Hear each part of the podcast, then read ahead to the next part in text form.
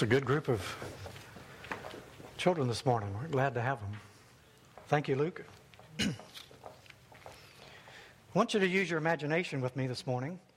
Uh, you remember um, God used Moses to deliver the Israelites out of bondage to Egypt. And they came out and they uh, came to Mount Sinai, and God gave a tremendous act of grace by revealing himself through the law so that they would understand who God was, who they were, because he was creating them at the same time into a people of God there at Mount Sinai. You remember, though, that because of their sin, because of their unbelief, because of their fear, um, when it came time to actually go in and receive all that God had promised, they failed through their unbelief, through their fears, through their doubts. And they drew back from everything that God had promised them. So as a result, they had to wander around in the wilderness for 40 years, taking a, a journey that should have taken 11 days. 11 days. They were that close. At the end of the 11, uh, at the end of the 40 years, now they've fought a couple of battles and they're in the, the hill country of Moab. Where that would be today would be, it would be on the east side of the Jordan River in the modern uh, country of Jordan. And it's high country, and you look down across the Dead Sea and across the Jordan River there, and you can see into Israel. So there they were. Um, this was the first time, everybody except for Joshua and Caleb, it was the first time they had actually seen the promise that God had given to them. First glimpse. And so in the book of Deuteronomy, Moses is addressing them for the last time. He's about to die. He's not going to be able to enter in because of his own sin. But these people are. And he's prepared them for 40 years to go into this. This is a whole new generation than that which came out from Egypt. And so here they are, they're standing there. And in Deuteronomy chapter 11, Moses is talking to them, and he says, See, I am setting before you today a blessing and a curse. The blessing, if you obey the commands of the Lord your God that I am giving you today. The curse, if you disobey the commands of the Lord your God and turn from the way that I command you today by following other gods which you have not known. And so then he goes on to tell them later on in, in this chapter about two mountains that are going to be there that they will see. In chapter 30, at the very end of the, of the book, he comes back to this and he tells them about these two mountains. Now, these two mountains are called Mount Gerizim in the south and Mount Ebal in the north. And these two mountains form a natural valley between them. And it's a very shallow valley, but it's high up and um, it's a narrow valley. And it forms a natural amphitheater between these two mountains. And so God is telling them, now they haven't ever seen this before. He's telling them when you get over there on that side, and this is it's found right in the heart of Israel. It's where these two mountains are located. So you got Mount Gerizim, Mount Ebal, and Moses is telling them when you get to these two mountains, you're supposed to do a couple of things here. Uh, you have 12 tribes of Israel. We're going to divide ourselves in half. Uh, six tribes on Mount Gerizim, six tribes on Mount Ebal. On Mount Gerizim, you're supposed to lead, read all the blessings of God. And you're going to find these blessings and curses. They're going to be listed out in very great detail in Deuteronomy chapter 28. Uh, you've got a, a, a chapter 27 and chapter 28, the blessings and the curses. And it's telling them uh, how to live and the consequences when they do it right and the consequences when they do it wrong. So they when they get there, they divide themselves into these two groups, and they're reading the blessings on Mount Gerizim. Um, later on, much later, closer to the New Testament times, the Samaritan people are actually going to build a temple to worship God on Mount Gerizim. The other side of the valley is Mount Ebal. And Mount Ebal, the six tribes that are there, are going to read all the curses all the curses that come upon people if they disobey God's commands. And they're horrific. Terrible things happen if you disobey. And so this is what Moses is telling them I'm setting before you life and death, blessing and cursing. And you get to choose which one you're going to follow. Now, on Mount Ebal, he also commanded them to do a couple of other things. Um, when you get to Mount Ebal, they're supposed to not only read the curses and go over all of that, but they're supposed to do a couple of positive things. One of the things that they're going to do is they're going to, um, Joshua is supposed to take some stones, plaster them over, and write on them the words of the law that they'd received from God on Mount Sinai. He's right to make a copy of it and set it up there on Mount Ebal. Also, they're going to build an altar there, an altar of sacrifice. So the blessings are going to be on Mount Gerizim. The curses are over here on Mount Ebal. And on Mount Ebal, they got these big stones. And engraved in the plaster on that stone is the words of God's law. And then beside it, they build an altar. And on that altar, they slaughter a sacrifice uh, for sin. So, why did they do that on Mount Ebal? Sacrifice is normally an act of worship, isn't it? But the blessings and the worship is going to be on Mount Gerizim. Sacrifice is going to be on Mount Ebal. Why do you suppose it's on Mount Ebal that the altar was built? Yeah. okay, because that's where it was needed. Because it's in the context of blessing that requires the sacrifice. And so it's because that's where it was needed that the sacrifice took place. Because when, when there's sin, the law that God writes on there, to summarize it, in the words of Ezekiel later on, the soul that sins, it will die. And that's what God said in Garden of, of Eden at the beginning, wasn't it? Don't eat the fruit of this tree because the day that you eat it, your soul will die. And that's what happened. God was telling us the truth. So here they are on Mount, Mount um, Ebal, and they're called to make this altar for atonement there and a copy of the law because that's where it was needed.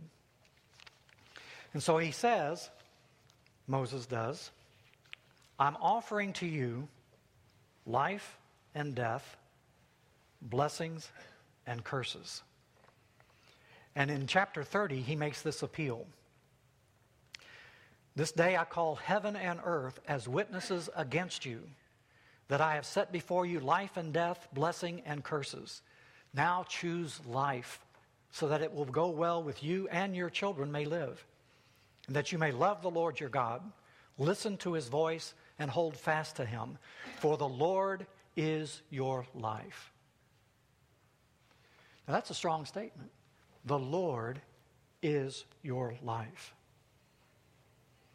So note the comparison that he makes life and death, blessing and curses. Why, when does the New Testament tell us? Jesus told us, and then Paul reinforces it. So does Peter, so does John. As Christian people, we're called upon to bless when we are cursed. Why? Life and death, blessing and curses. Blessing leads to life, curses result in death. We are not people who deal with death, we are people who deal with life. So when people curse us, our response is to bless them. Life and death, blessing and curses. Choose life. So, this is why it's so important the words that we use. Because Jesus has told us it's out of the overflow of the heart that the mouth speaks. If there is cursing coming out of our mouth, it means there is death in our heart. That's what it means. Out of the overflow of the heart, the mouth speaks. Uh, what's coming out of our mouths? If it's a curse, um, if it's animosity, if it's wishing ill toward our fellow human being, then we are living in death. When the blessings come out, it's a proclamation of what's within us life. And you cannot give what you do not have. If we are filled with death, it's hard for us to give life to anybody. It's impossible because whatever is in us is going to come out. So our words are important because it's an indication of what's going on in our heart and our relationship with God. And so we are people who deal with life, not in death.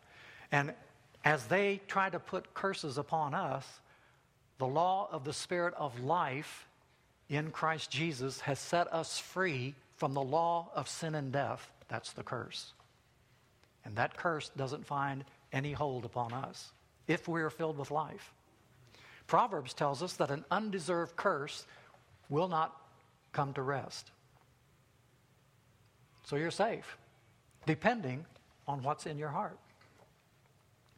What's in your heart is what comes out of your mouth, especially unguarded reaction response kind of thing. That's what's the really going on inside. So back to the verses that Luke was sharing this morning with the children in the book of Hebrews. Jesus went to Jerusalem many times, both as a boy and later on as a man. And he walked its streets, he healed people, he taught in the temple courts. But he was crucified not in the, temp- not in the Holy of Holies, not even in the temple courts, but rather outside the city gates. Why? Because that's where it was needed. So, who was outside the city gates? Those considered unclean, those who were considered defiled, those who were under a curse. Those are the ones outside the gates. Now, read through the Gospels, and better yet, read back um, in the book of Revelation, and it tells you who is outside, and it lists, it's a long list of those who are outside the city gates. And all of these people are cursed um, lost, uh, forsaken people, marginalized, excluded from everything. That's who's outside the city gates. And so, where does Jesus die? Outside the gates. That's what it's for. Just like on Mount Ebal, the sacrifice was there where the curses were read because the curses need the sacrifice in order for those people to pass from cursed to blessing, from death into life. And it's through the sacrifice and only through that sacrifice that that transformation takes place. So Jesus comes to those outside the camp, to those who are excluded. And so it tells us the high priest carries the blood of the animals into the most holy place as a sin offering. The way it worked was that if you had a sin in your life that you needed to confess, you would go and you'd talk to the priest, and they would get the, the lamb or the, or the bull, or if you were poor, maybe um, a couple of turtle doves. You'd place your hand on the animal's head, and you would confess your sin. Then the animal took the death that should have been ours. They slit its throat, and it died. They collected that blood and they took it. This is the sacrifice for sin. And the high priest took it and he sprinkled it on the altar. The blood of atonement. The blood so that we can once again be at one with God. But the, the sacrifice, the, the animal, the carcass, the sin offering one, they took that outside the camp and burned it because there was a, a transference of your sin from you to that animal and they take the animal outside and burn it. Nobody can eat of that one. No one uh, can use any part of that except the blood. And so that's what's taking place here with the cross of Jesus. Uh, he takes the disgrace, he takes the sin, yours and mine. And because he did this, we don't need the animals anymore. Um, in Leviticus chapter 17, it tells us that the life of the animal is in the blood.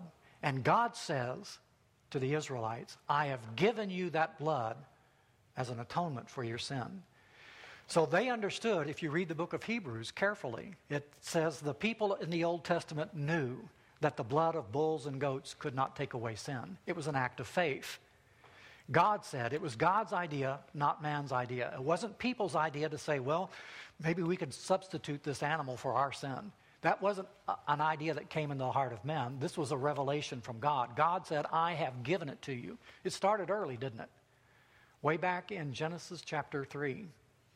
Adam and Eve tried to come up with fig leaves to cover over their sin because now they felt for the first time shame and guilt and fear. And they had never experienced those things before.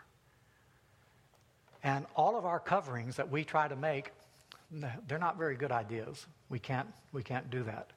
Uh, Adam and Eve tried fig leaves. Isaiah talks about people who, who say that people try to cover their deeds, their misdeeds, with good deeds, and it's like cobwebs, spiders' webs. That's not very effective either. But God, right there in Genesis, He gave skins of animals to cover Adam and Eve. Animals died.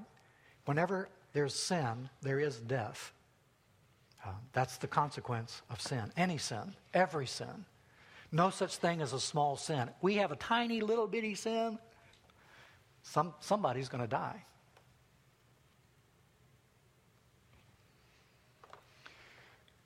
So, God, in His mercy, gave them the animals to help them understand so that when Jesus came and He died on the cross, we would know what He was doing for us. We would realize the enormity, the greatness of His love and mercy and His grace, and we could understand that to deal with our sin, it takes an act of God. It can't be an act of people. We fail every time. It takes an act of God. And it's such a serious thing, even that tiny little sin, that it takes the death of God Himself through His Son, Jesus Christ. So Jesus dies outside the gate because he becomes a curse for us, taking our sins and the consequences of our sin and the judgment of our sin upon himself. All the shame, all the guilt, all the fear, all the negative kinds of things that are there the hatred, the animosity, um, all of the, the loneliness and the emptiness. He takes all of that on himself and he becomes that for us. And he bears our sins outside the city gates. And so Jesus also suffered outside the city gate. Why did he do that? To make the people holy. That's why he died. For you, for me, to make us holy, because there's no possible way we could ever come anywhere close to that apart from God's grace and mercy. So the writer of Hebrews says, okay, what is our response? Jesus has done that for us. What is our response? He says in verse 13, Let us then go to him outside the camp, bearing the disgrace he bore. You know, Paul talks about his presentation of the gospel, and he says that um, the Greeks think it's foolish, the Jews are demanding a sign, but we preach Christ crucified. The weakness of God becomes the power and the source of our salvation. And so sometimes, as Christians, you know, we're a little embarrassed to, to speak up for Christ or, or to admit to, in some circles, that we actually know the Lord. You know, I think about that sometimes, and I think about, uh, man, this is our Gethsemane all over again, isn't it?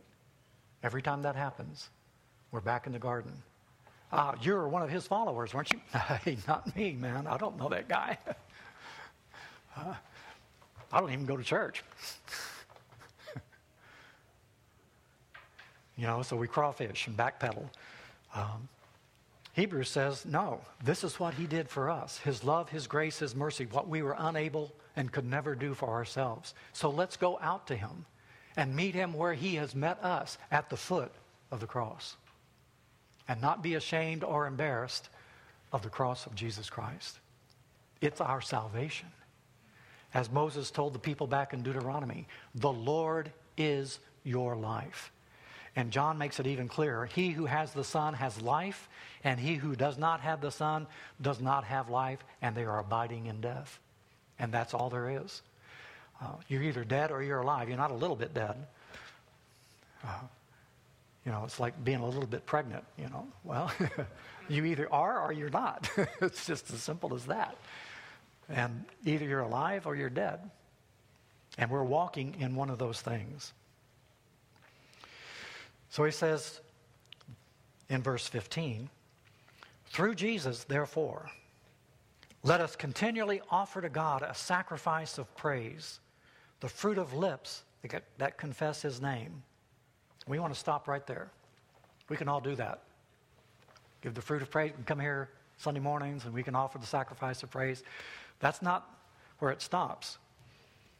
And do not forget to do good and to share with others, for with such sacrifices God is pleased. And so it's more than just words, it's a life that's lived following after Him. What other sacrifices does the Bible talk about that we as Christians offer up to God? Fruit of lips? What else? Think of any?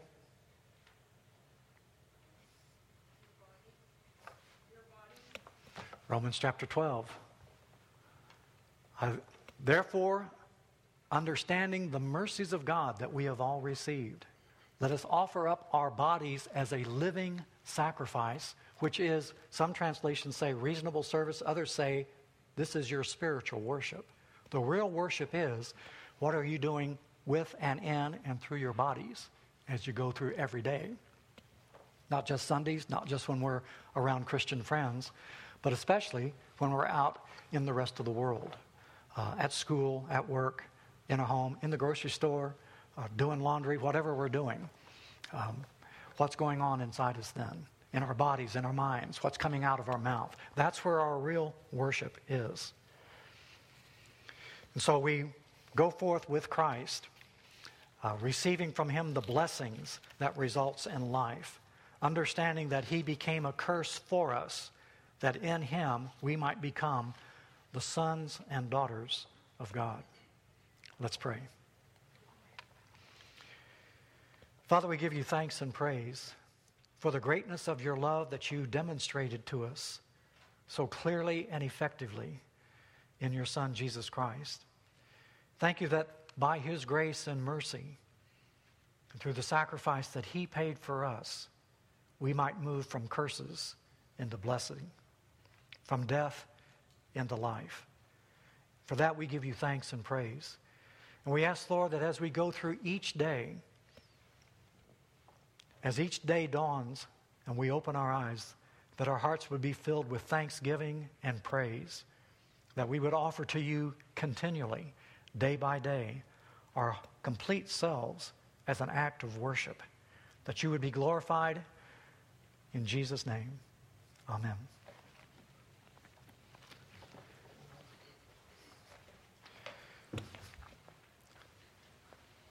So let me ask you. Um, if you were told that you had less than 12 hours to live, okay? They come and tell you you've got less than 12 hours to live. What would you do? 12 hours. What would you do?